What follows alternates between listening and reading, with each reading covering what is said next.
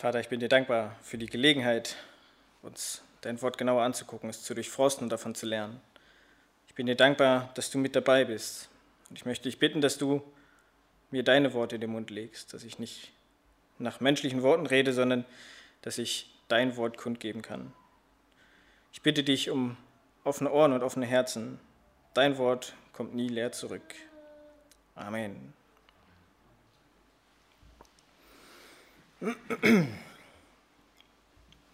Der Predigtext heute ist eigentlich der anschließende Text aus dem Johannesevangelium. Ähm, wahrscheinlich nicht so der typischste Karfreitag-Text, ähm, aber das macht vermutlich nichts.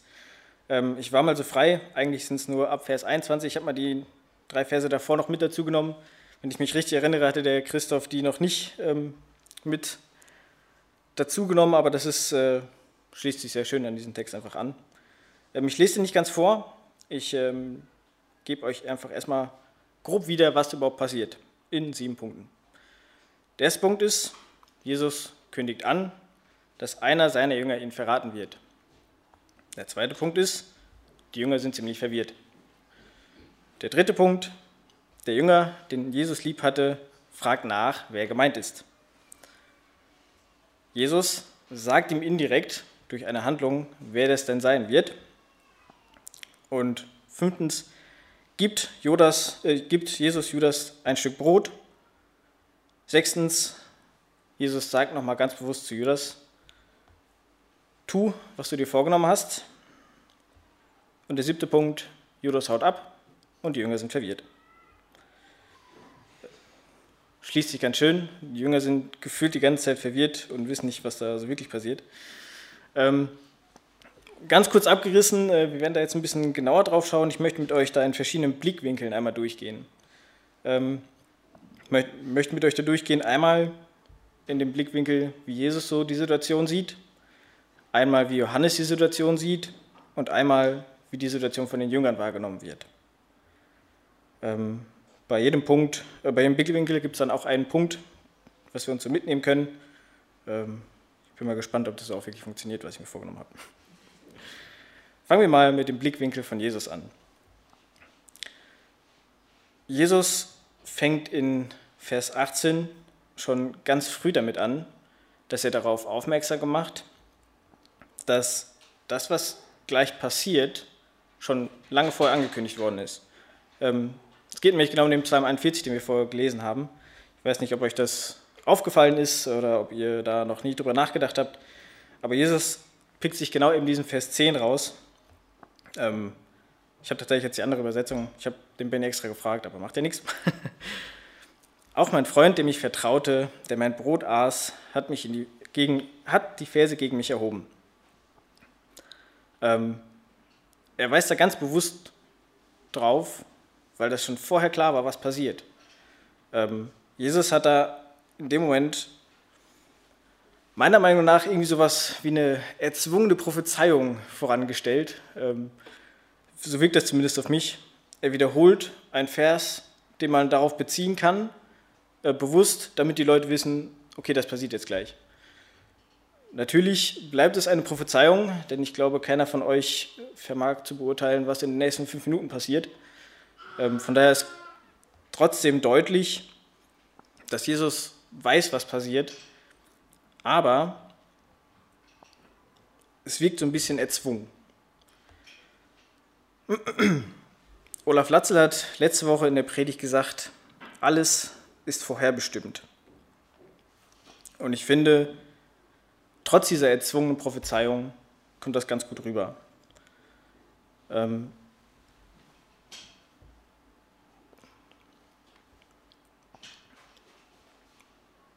alles, was vorherbestimmt ist, das weiß Jesus. Und er nimmt auch seinen Teil ganz bewusst für sich wahr. Nachdem er dann Judas das Stück gegeben hat, das Stück zu essen, das Stück Brot, ähm, nee, Moment mal, das, äh, jetzt bin ich, bin versprungen. Ähm, Jesus sagt dann ja nochmal ganz bewusst, also er weist auf den Vers hin und sagt dann ganz bewusst, einer von euch wird mich verraten. Und dann kommt Johannes an und fragt, wer von uns ist das denn? Und die Antwort, die Jesus dann gibt, ähm, und auch das darauffolgende Zeichen habe ich eigentlich nie wirklich hinterfragt.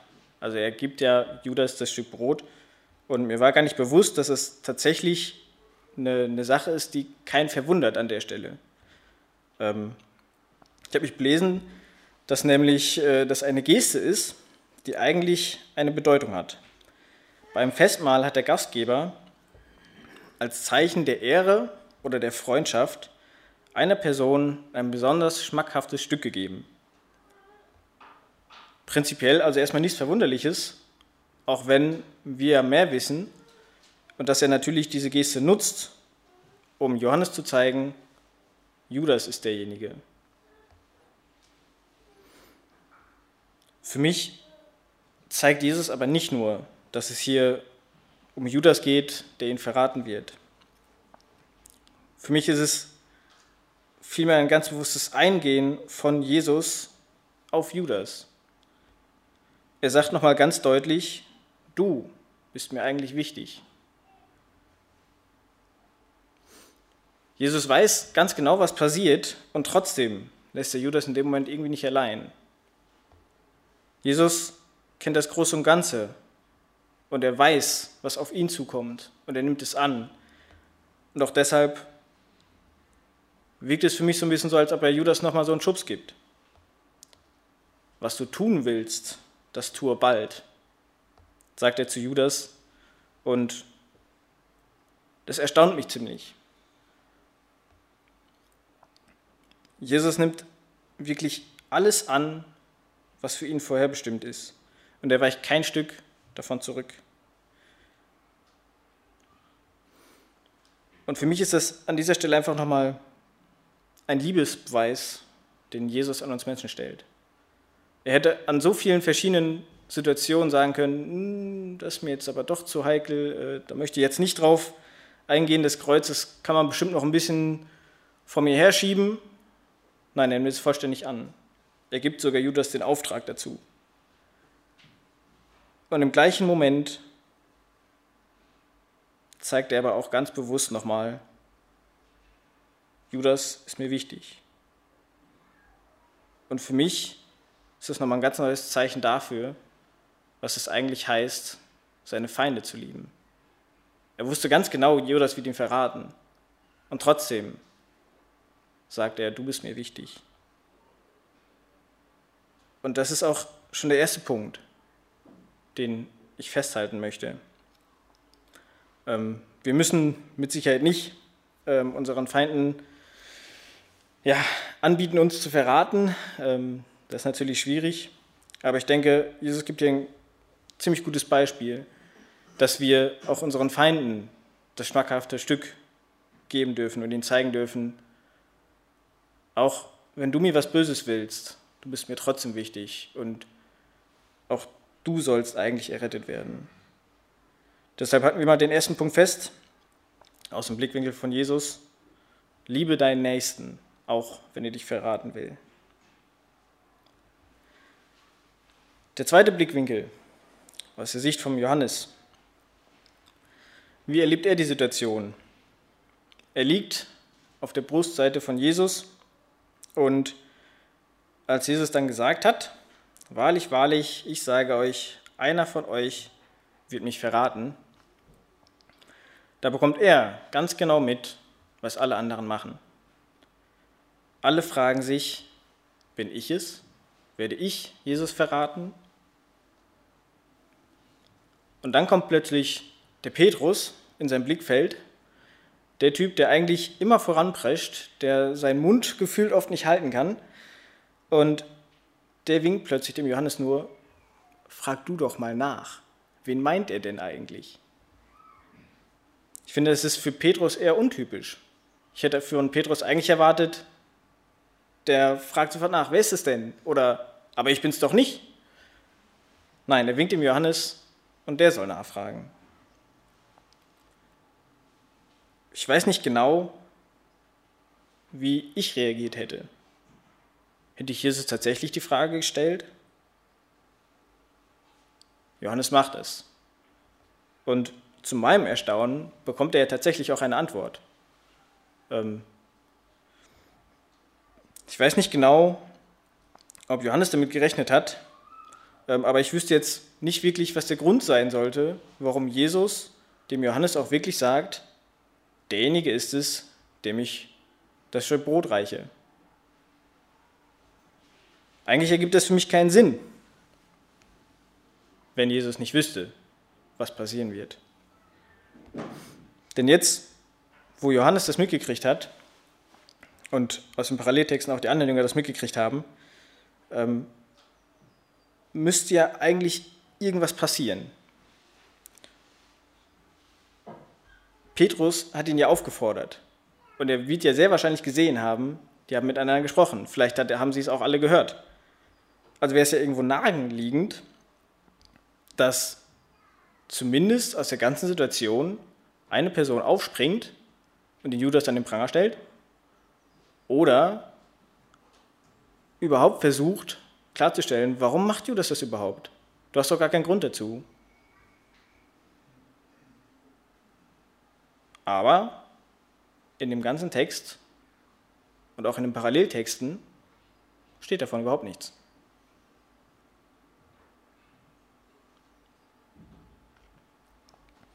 Das Geschehen geht quasi nahtlos über. Jesus schickt Judas los und Judas verschwindet in die Nacht.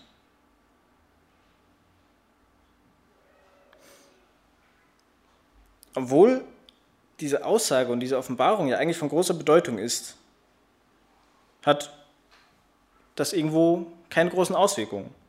Ich weiß nicht, ob Johannes irgendwie Angst davor hatte oder auch die Jünger Angst davor hatten, was passieren würde, wenn sie jetzt irgendwas sagen.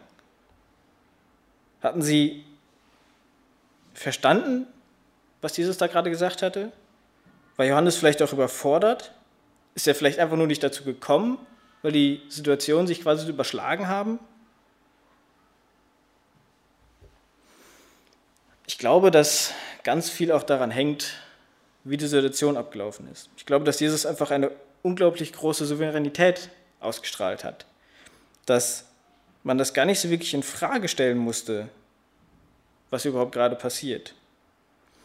Ich glaube dementsprechend, dass Johannes ein relativ großes Vertrauen in Jesus gesetzt hat.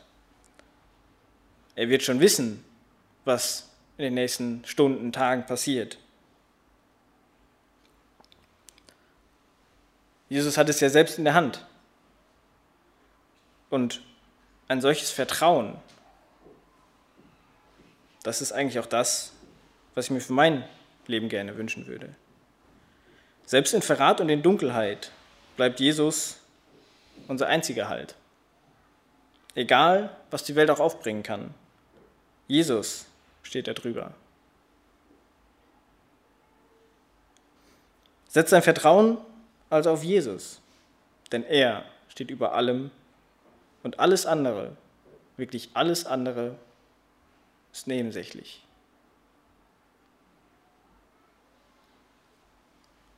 Halten wir das auch nochmal fest für den zweiten Blickwinkel aus Sicht des Johannes. Vertrau auf Jesus. Er hat alles in der Hand. Und zum Schluss will ich noch auf die Jünger eingehen. Ähm, ich habe das in meiner Passionsandacht schon erwähnt, die Jünger wirken sehr oft überfordert mit der Situation, die wissen nicht ganz so, was passiert. Ähm, und so ist es dann auch hier. Jesus sagt, einer von euch wird mich verraten. Und darauf folgt dann im Vers 22, da sahen sich die Jünger fragend an und rätselten, wen er meinte. Ähm, von mir persönlich würde ich behaupten, wenn ich etwas Unschönes gemacht habe und in einer Gruppe von Leuten stehe und dann wird diese Gruppe angesprochen, wer von euch hat denn das gemacht? Ich glaube, man würde mir das ansehen. Ähm, meine Mama lacht. Ich gehe davon aus, ich habe recht. ähm, bei den Jüngern scheint es nicht der Fall zu sein. Ich weiß nicht, ob Judas so abgebrüht war, dass er sich das sogar selber noch gefragt hat oder ob er wirklich noch nicht den finalen Entschluss gefasst hat. Ähm, denn in der, in der Bibel steht ja eigentlich, dass er, sobald Jesus ihm das Brot gibt, vom Satan übermannt wird. Aber es fällt nicht auf. Und es ist unfassbar schwierig, auf diese ganze Situation einzugehen.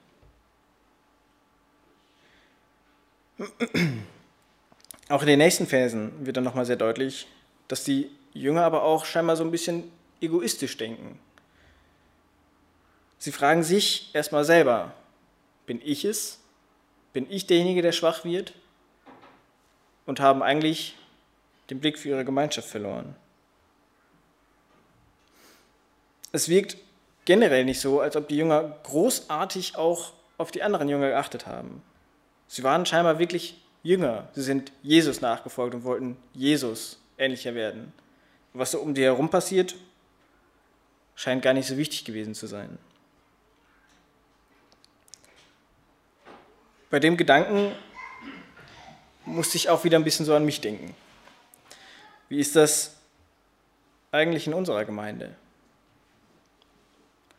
Wie sieht es denn hier mit dem Einzelnen aus? Achten wir alle nur auf uns und unsere Beziehung zu Gott? Oder gehen wir bewusst auch in die Gemeinde, um Gemeinschaft zu haben, um auch auf andere zu achten? Ähm, ich kriege manchmal sogar nur mit, wenn meine Eltern krank sind, über zwei Ecken, weil ich zufälligerweise irgendwo aushelfen will, weil mein Vater gar nicht da ist. Äh, hm. da kommt man schon mal ins Überlegen, hake ich dazu oft oder zu, nicht oft genug nach. Und genauso ist es doch im Prinzip in der Gemeinde.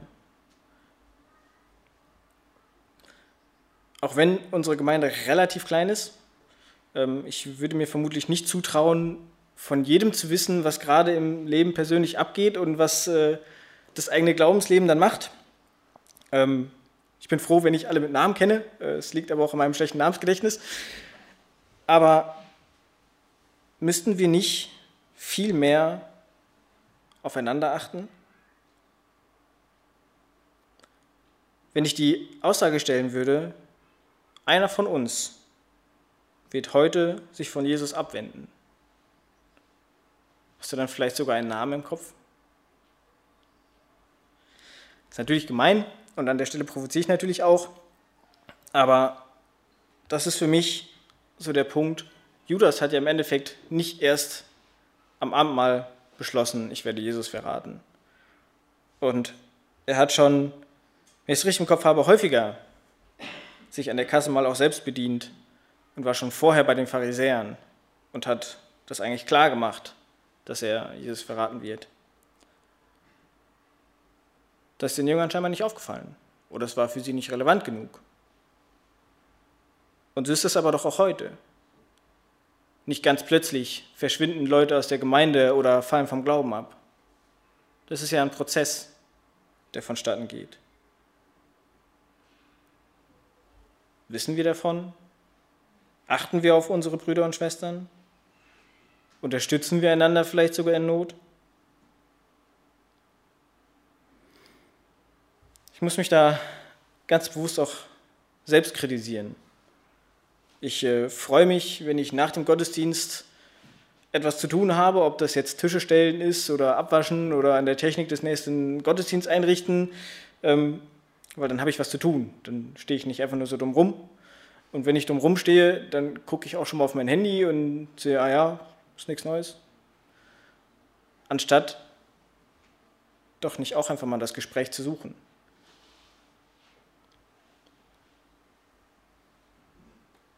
In diesem dritten Punkt möchte ich mir, aber auch euch sagen, achtet aufeinander. Wir sind hier, um Gott zu loben und von Gottes Wort zu hören, aber eben nicht nur. Wir sind auch hier, um Gemeinschaft zu haben. Und deshalb ist es unfassbar wichtig, dass wir aufeinander achten, dass wir einander unterstützen und einander helfen. Ich fasse nochmal zusammen. Der erste Blickwinkel war der Blickwinkel von Jesus. Er hat Judas durch den schmackhaften Bissen gezeigt, dass er nicht alleine ist. Er hat nochmal ganz deutlich gemacht, was es wirklich heißt, auch seine Feinde zu lieben. Der zweite Blickwinkel war Johannes. Ob er unvorbereitet war oder überfordert, ist eigentlich völlig egal. Wir dürfen unser Vertrauen auf Jesus setzen. Er hat alles in der Hand. Und der dritte Blickwinkel von den Jüngern aus. Wir sollten uns nicht so sehr um uns sorgen, sondern ganz bewusst auch umeinander. Wir sind eine große Familie. Wir gehen aufeinander zu und helfen uns. Amen.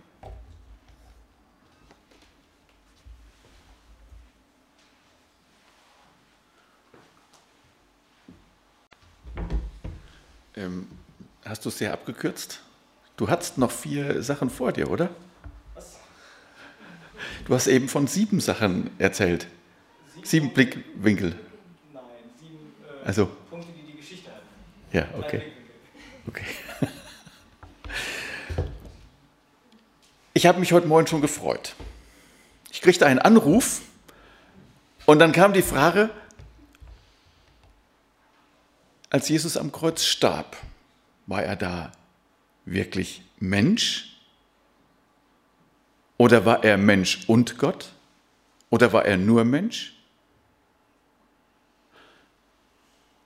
Ein Zeichen dafür, dass wir uns Gedanken darüber machen, was steht denn da überhaupt? Was ist denn im Moment dran? Ja? Ähm, ich bin nicht mehr in der Lage gewesen, mich jetzt ganz schnell auf dieses Thema noch für heute einzustellen. Ähm, ich habe mir mehr Gedanken darüber gemacht, ähm, was ist in den letzten Tagen gelaufen. Jemand, oder am Mittwochabend haben wir hier gesessen und haben Johann Sebastian Bach, die Johannespassion gehört. Herrliche Musik mit einem Text, der der Bibel stark entnommen ist, der eine solche Botschaft hat, dass er allein schon Evangelium ist. Wer hat denn am Mittwoch die Passion bei RTL geguckt? War jemand von euch, hat das gesehen? Nicht viele? Ähm, war für mich auch interessant, als ich nach Hause kam, war meine Frau nämlich noch am Gucken.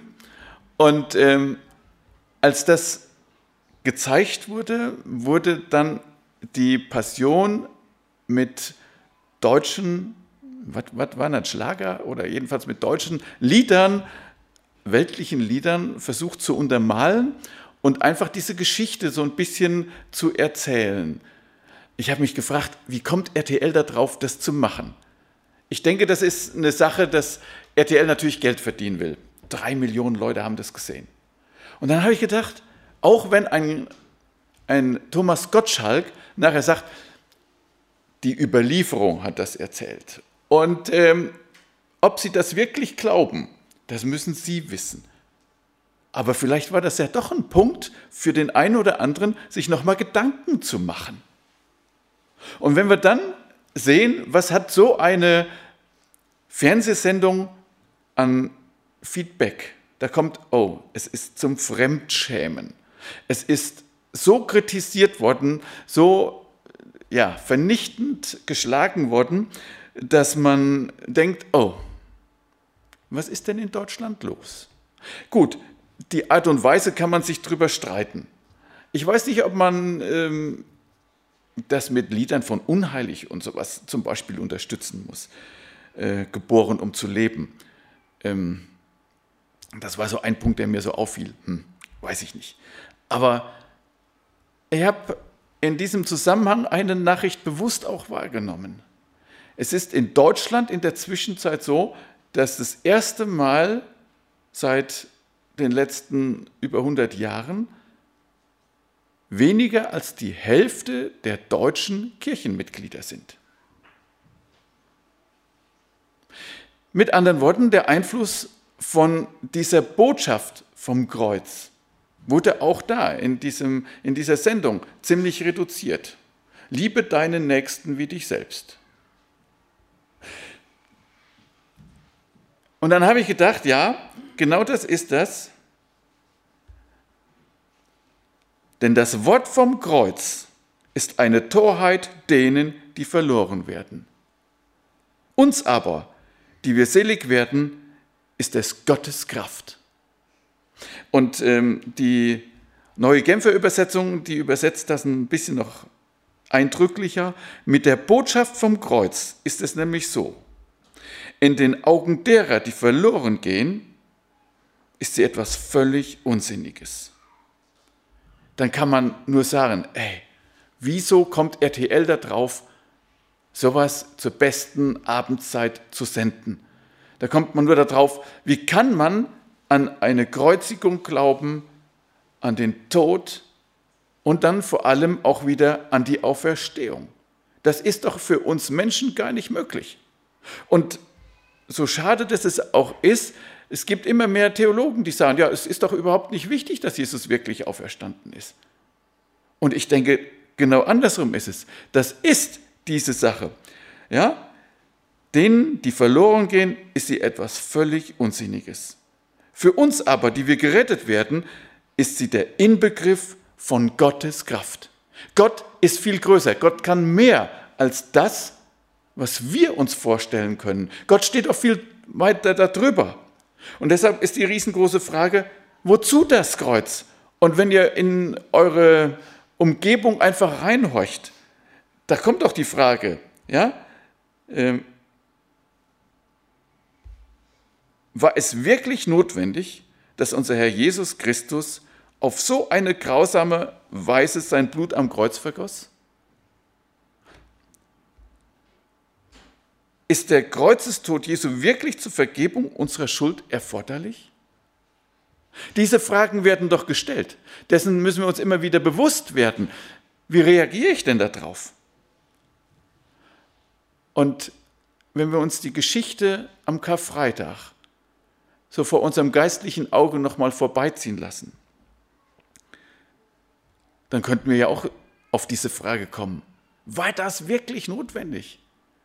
Gott, du bist doch allmächtig. Konntest du nicht dieses Leiden von deinem Sohn ihm ersparen? Eine Antwort darauf gibt es. Und zwar Matthäus 26. Er selbst ging noch ein paar Schritte weiter, warf sich zu Boden mit dem Angesicht zur Erde und betete, Mein Vater, wenn es möglich ist, lasse diesen bitteren Kelch an mir vorübergehen aber nicht wie ich will, sondern wie du willst. Jesus sagt, nicht wie ich will, sondern wie du willst. Lass diesen Kelch doch bitte an mir vorübergehen. Und ein paar Verse weiter, Jesus ging ein zweites Mal weg und betete, mein Vater, wenn es nicht anders sein kann und ich diesen Kelch trinken muss, dann soll dein Wille geschehen. Und? Der Wille Gottes geschah, weil es die einzige Möglichkeit ist. Und der, der Petrus versucht das den Empfängern seines Briefes nochmal deutlich zu machen. Ihr wisst doch, dass ihr freigekauft worden seid von dem sinn- und ziellosen Leben, das schon eure Vorfahren geführt haben, und wisst, was der Preis für dieses Loskaufen war.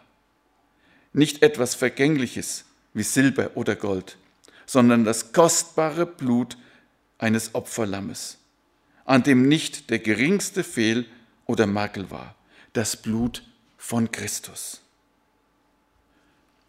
Und jetzt auch diese Stelle, wo du das eben schon gesagt hast, Jonathan, schon vor Erschaffung der Welt war Christus als Opferlamm ausersehen. Und jetzt am Ende der Zeit ist er euretwegen auf dieser Erde erschienen. Durch ihn haben wir zum Glauben an Gott gefunden, der ihn von den Toten auferweckt und ihm Macht und Herrlichkeit verliehen hat. Und deshalb ruhen jetzt, ruhen jetzt euer Vertrauen und eure Hoffnung auf Gott.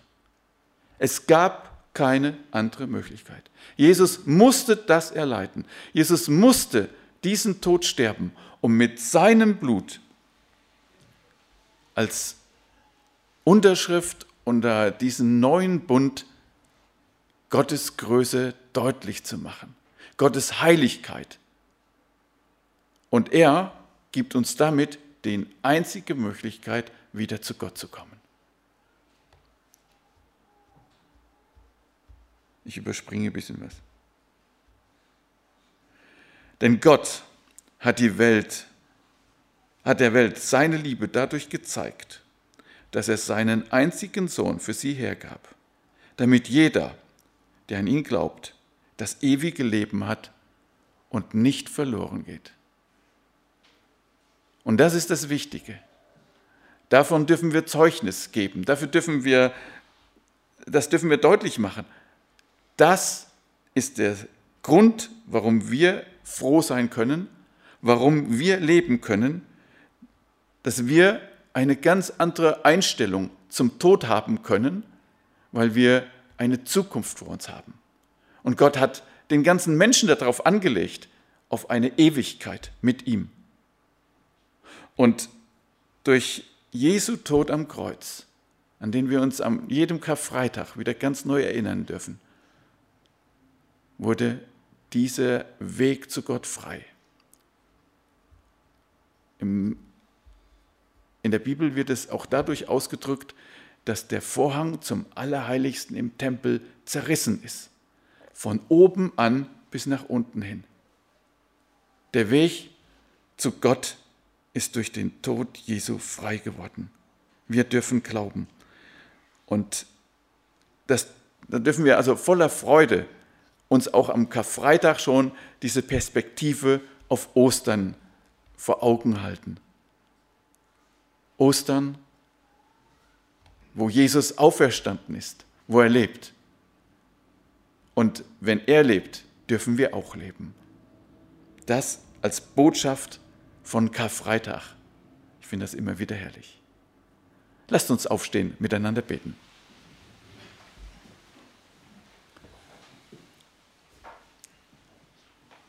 Lieber Herr Jesus, danke dafür, dass wir uns heute am Karfreitag wieder neu darüber Gedanken machen dürfen, dass du alles auf dich genommen hast. Diese Matter, diese Folter, diesen schrecklichen Tod.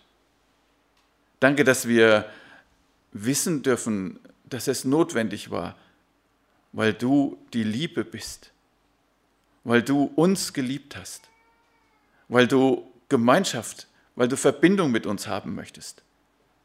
Danke dafür, dass wir uns heute wieder ganz neu darauf besinnen dürfen. Und danke, dass du dich nicht verschont hast, sondern hast das alles erlitten und hast uns heute schon gesehen. Danke, dass dieser gewaltige Heilsplan ja durch dich in Erfüllung gehen durfte. Und Herr, so schenke uns, dass wir in unserem Alltag, in unserem Leben das immer wieder vor Augen haben und dass wir uns darüber freuen dürfen, dass wir ja davon übersprudeln können, dass wir es weitersagen können. Herr, danke, dass wir einfach daran glauben dürfen. Danke, dass du uns so sehr geliebt hast, dass du dich hingegeben hast und dass wir durch den Glauben an dich ewiges Leben haben dürfen. Amen.